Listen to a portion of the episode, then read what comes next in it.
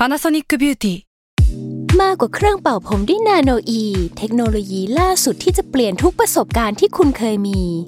นาโนอีมอยส์เจอร์พลัสเพิ่มความชุ่มชื้นให้เส้นผมหลังใช้งานมากขึ้นถึง 18 เท่า พร้อมชะลอการเฟดของสีผมสำหรับคนชอบทำสีผม ดูแลความชุ่มชื้นทั้งเส้นผม หนังศีรษะและผิวคุณ Panasonic NA0J มีเทคโนโลยีนาโนอีที่ care only you s a l ม o n PODCAST มัน สด อร่อย ก่อนจะเข้าสู่รายการนะคะ บอกไว้นิดนึงว่ารายการของเราเนี่ยดูดวงตามลัคนาราศีนะคะสำหรับใครที่อยากทราบว่าลัคนาราศีคืออะไร สามารถไปฟังได้ที่ EP 1 เลยเนาะส่วนเว็บที่ใช้คำนวณลัคนาราศีนะคะ ก็คือ w w w m y h o l a c o m นะคะ เข้าไปได้เลยค่ะสตาร์ราศี ที่พึ่งทางใจของผู้ประสบภัยจากดวงดาว สวัสดีค่ะ ยินดีต้อนรับเข้าสู่รายการสตาร์ราศีที่พึ่งทางใจของผู้ประสบภัยจากดวงดาวค่ะสำหรับวันนี้นะคะก็เป็น EP ที่ 34 แล้วนะคะ ก็จะเป็นดวงของวันที่ 7 ถึง 13 มิถุนายน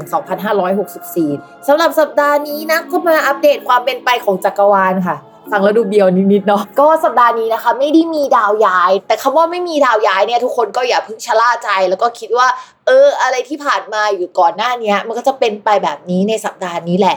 มันอะไม่ได้เป็นไปอย่างนั้นนะคะ ดาวย้ายอะไม่มีจริง แต่ว่าการเดินของดวงดาวมันก็ยังมีอยู่ แล้วก็มันก็มีแบบวิปริตด้วยนะคะ สำหรับสัปดาห์นี้มีดาววิปริตถึง 3 ดวงด้วยกัน โอ้โห เป็นช่วงที่อะไรก็ไม่ได้ดั่งใจ มันไม่เดินไปข้างหน้าเหมือนพายเรือในอ่าง มันไม่ใช่เรื่องเดียวด้วยไง ถ้าเรื่องเดียวมันอาจจะโอเค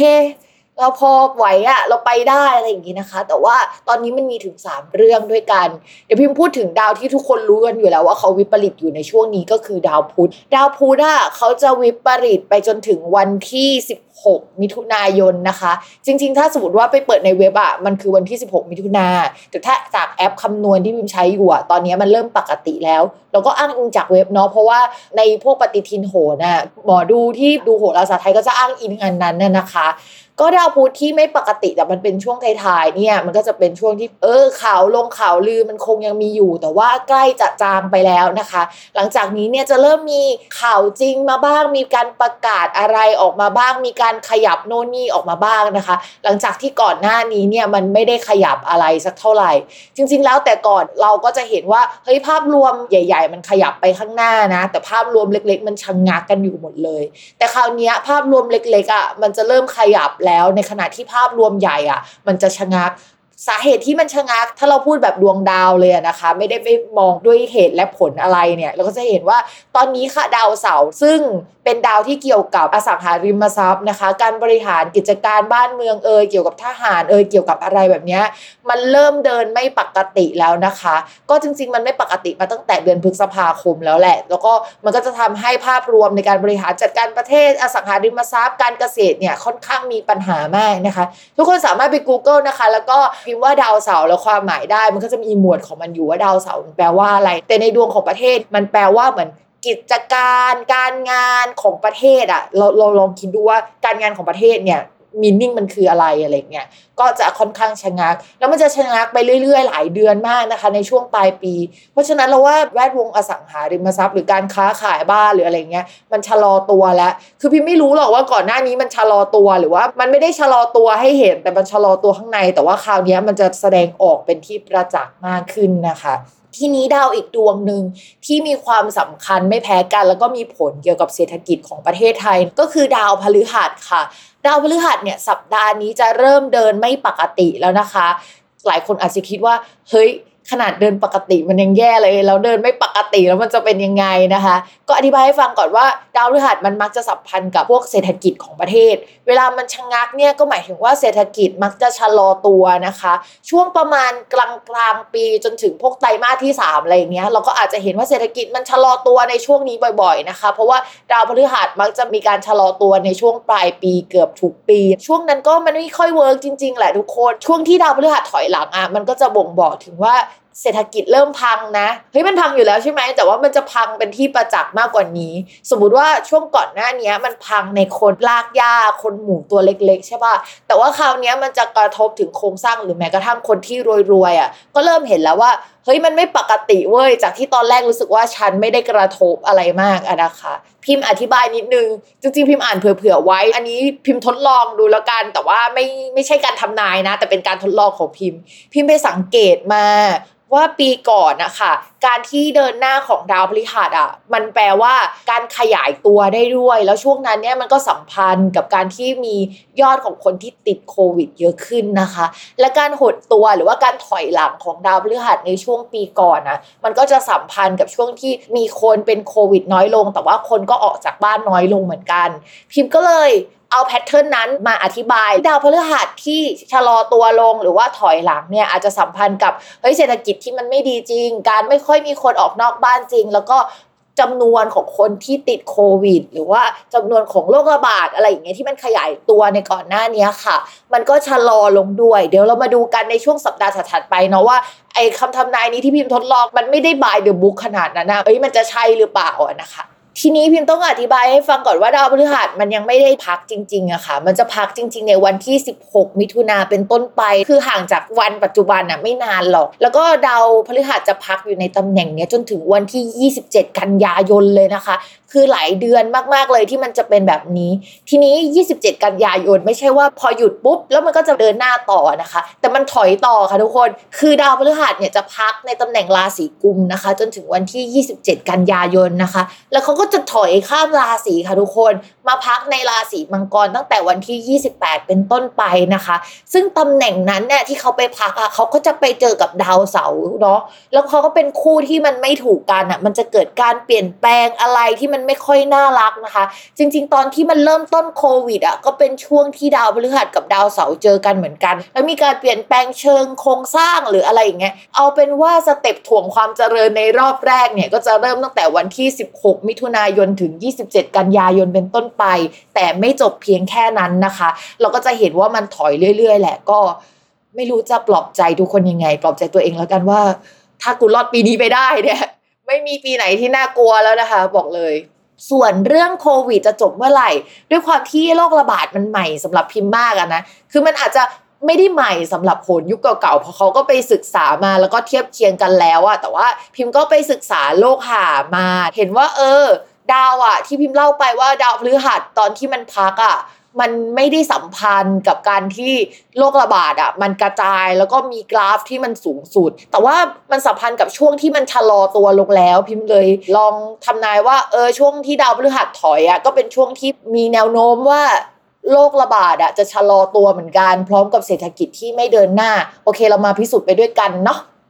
อะเรามาเริ่มทำนายราศีแรกกันดีกว่า สัปดาห์นี้อลัมพบทเยอะมากเลยนะคะ แต่คิดว่ามันสำคัญแหละเลยเอามาบอกทุกคน หรือว่าเราจะพูดกันถึงเรื่อง BTC สักนิดหนึ่งฉันรู้นะว่ามีคนแบบว่าอยากฟังเรื่องนี้ ตอนนี้นะคะ ถ้าสมมติว่าเราดูการเงินเราก็จะดูไปที่ดาวศุกร์นะคะ ทีนี้ดาวศุกร์อะ เขาเดินไม่ได้แย่แล้วในช่วงนี้ก็มองว่าอะไรที่มันเหวี่ยงสุดๆช่วงก่อนๆที่มันเป็นอะ มันจะไม่เป็นลักษณะแบบนั้นแล้วนะคะแล้วมองว่าคนที่ชอบทวีตโน่นนี่นั่นอะ เขาจะไม่ปากเสียหรือว่าแสดงทัศนคติลักษณะนั้นอะ ออกมาอย่างเช่นก่อนๆแล้ว พิมมองว่าเดี๋ยวหลังดาวพุธกลับมาปกติก็ไม่ค่อยมีแบบนั้นแล้วล่ะก็ต้องมาดูกันเนาะว่าเป็นยังไงนะคะ แต่ว่าอย่าเพิ่งเฮ้ยแบบดีใจไปนะคะ เรามองว่าปลายปลายของเดือนมิถุนายนน่ะเดี๋ยวดาวศุกร์นะคะเขาจะเดินเข้าไปสู่ราศีกรกฎทีนี้เขาจะไปเล็งกับดาวเสาร์ซึ่งเขาก็ไม่น่ารักกันสักเท่าไหร่อะตอนนั้นพิมพ์ว่าอาจจะมีข่าวอะไรออกมาอีกทีที่ทำให้ราคามันโดนทุบ หรือมันมีการชะลอตัวหรือมันมีการ เบรกจากการที่มันมีประกาศหรือมีอะไรออกมา พิมพ์ไม่รู้เหมือนกันว่าอะไรนะคะ เดี๋ยวเราไปลองดูกัน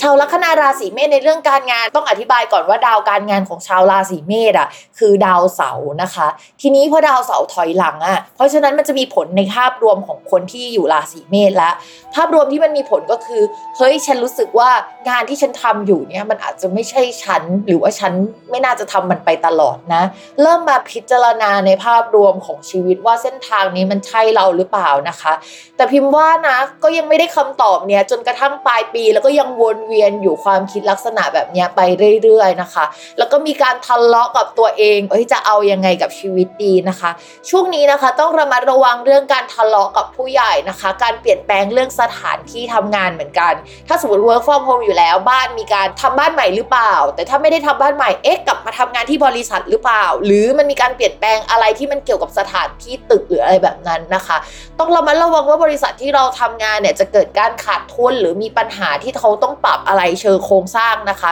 เราจะเห็นว่ามันกระทบเรื่องการเงินน่ะในช่วงประมาณอีก 1-2 สัปดาห์เป็นต้นไปหลังจากนี้ สัปดาห์นี้อาจจะไม่ได้รู้สึกว่ามันกระทบมากเป็นพิเศษนะคะ เพราะฉะนั้นเนี่ยชาวลัคนาราศีเมษเตรียมตัวเตรียมใจนิดนึงสำหรับรับความเปลี่ยนแปลง แล้วก็การต้องมานั่งทะเลาะกับตัวเองอะ่ะมันจะต้องอาศัยพลังงานเยอะมากที่จะผ่านช่วงนี้ไปนะคะ เพราะว่าชาวราศีเมษกำลังจะเข้าสู่ช่วงที่หมดแรงประมาณอีก 2 เดือน คือมันจะกินเวลา 2 เดือนเลยนะ เพราะว่าดาวประจำตัว มันจะไปอยู่ในตำแหน่งที่เรียกว่านิด นิดเนี่ยมันคือเหมือนอยู่ไกลโลกมากที่สุดมันไม่ค่อยส่งผลนะคะ และดาวประจำตัวราศีเมษมันเป็นดาวแอคทีฟพอเข้าสู่ตำแหน่งนิดมันจะไม่แอคทีฟแล้วอะ่ะมันไม่อยากขยับไปไหนเลยมันหมดแรงนะคะ แนะนำว่าการออกกำลังกายเนี่ยจะช่วยเหมือนกระตุ้นดาวอังคารได้ดีนะคะ แต่ว่าการออกกำลังกายต้องแหกต้องมีการเคลื่อนไหวนะ เราเน้นการวิ่งการเดินการอะไรที่มันเรียกว่าเคลื่อนไหวอะ่ะอันนั้นก็จะช่วยได้นะคะ แต่ว่าอาจจะไม่มาก ถ้าช่วงนี้นะคะซิทอัพหน่อยให้ช่วงหน้าอกช่วงตัวมันเจ็บตัวนิดนึงก็อาจจะดีนะคะสำหรับการแก้เคสให้มันเจ็บตัวไป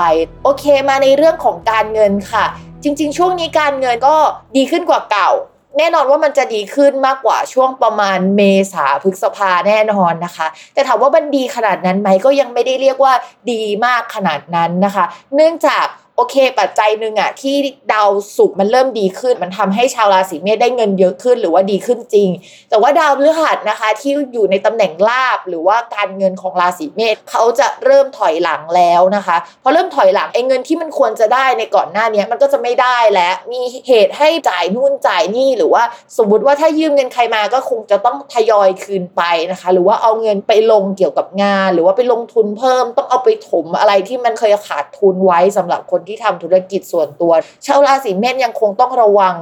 แล้วก็ยังคงต้องอดทนนะ และพี่แม่บอกนิดนึงแอบสปอยนิดนึงว่าสำหรับชาวราศีเมษอะ มันเป็นราศีเดียวกับประเทศใช่ไหมทุกคนก็เห็นว่าประเทศเรามันเป็นยังไงอยู่นะตอนนี้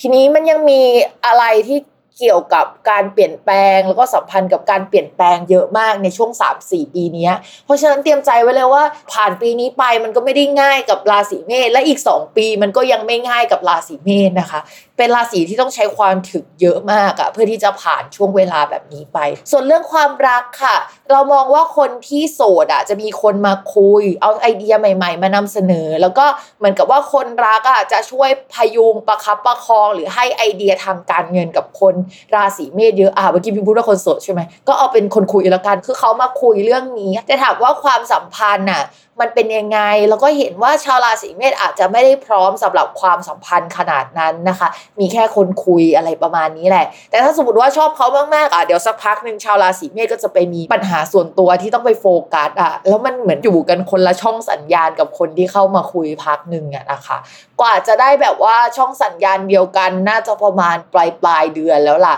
ก็ว่ากันอีกทีตอนนั้น ส่วนคนที่มีแฟนแล้วนะคะ คุณ แฟนเนี่ยน่ารักแต่เราอะอาจจะทำตัวไม่น่ารัก หรือว่ามันเป็นช่วงนอยเรานะคะ สิ่งสำคัญของสำหรับสัปดาห์นี้ก็คือ เรากับคนรักอะจะอยู่กันคนละช่องสัญญาณนะคะ อาจจะมีปัญหาที่เราแบบไม่อยากเล่าให้แฟนฟังอะ เหมือนกับว่าเรารู้สึกว่าเราไม่มีแรง เราไม่มีพลังงาน เราเป็นพลังงานที่ไม่ดีของคนรักอะไรอย่างเงี้ย